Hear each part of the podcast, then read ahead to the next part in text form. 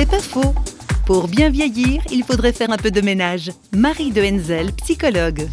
Il est certain que si on a laissé de côté dans sa vie beaucoup de choses qui ne sont pas réglées, par exemple, on traîne beaucoup de rancœur, de rancune, de culpabilité, de regret, de remords, enfin, tout ça, ce sont des poisons. Et euh, les personnes qui vieillissent bien sont des personnes qui ont fait un certain ménage dans leur vie. Elles ont relu leur, euh, leur vie, elles ont essayé de se réconcilier avec leur existence. Je crois qu'il faut savoir se pardonner aussi les choses que l'on n'a pas faites, celles qu'on aurait aimé faire peut-être et qu'on n'a pas réussi tout le monde a des échecs dans une vie et il faut se pardonner ces échecs parce qu'il s'agit d'aller de l'avant. Et également, je dirais être brouillé avec une partie de sa famille, ça n'aide pas à bien vieillir non plus. Je crois que tout ce qui n'est pas fini, tout ce qui n'est pas réglé, il faut le régler.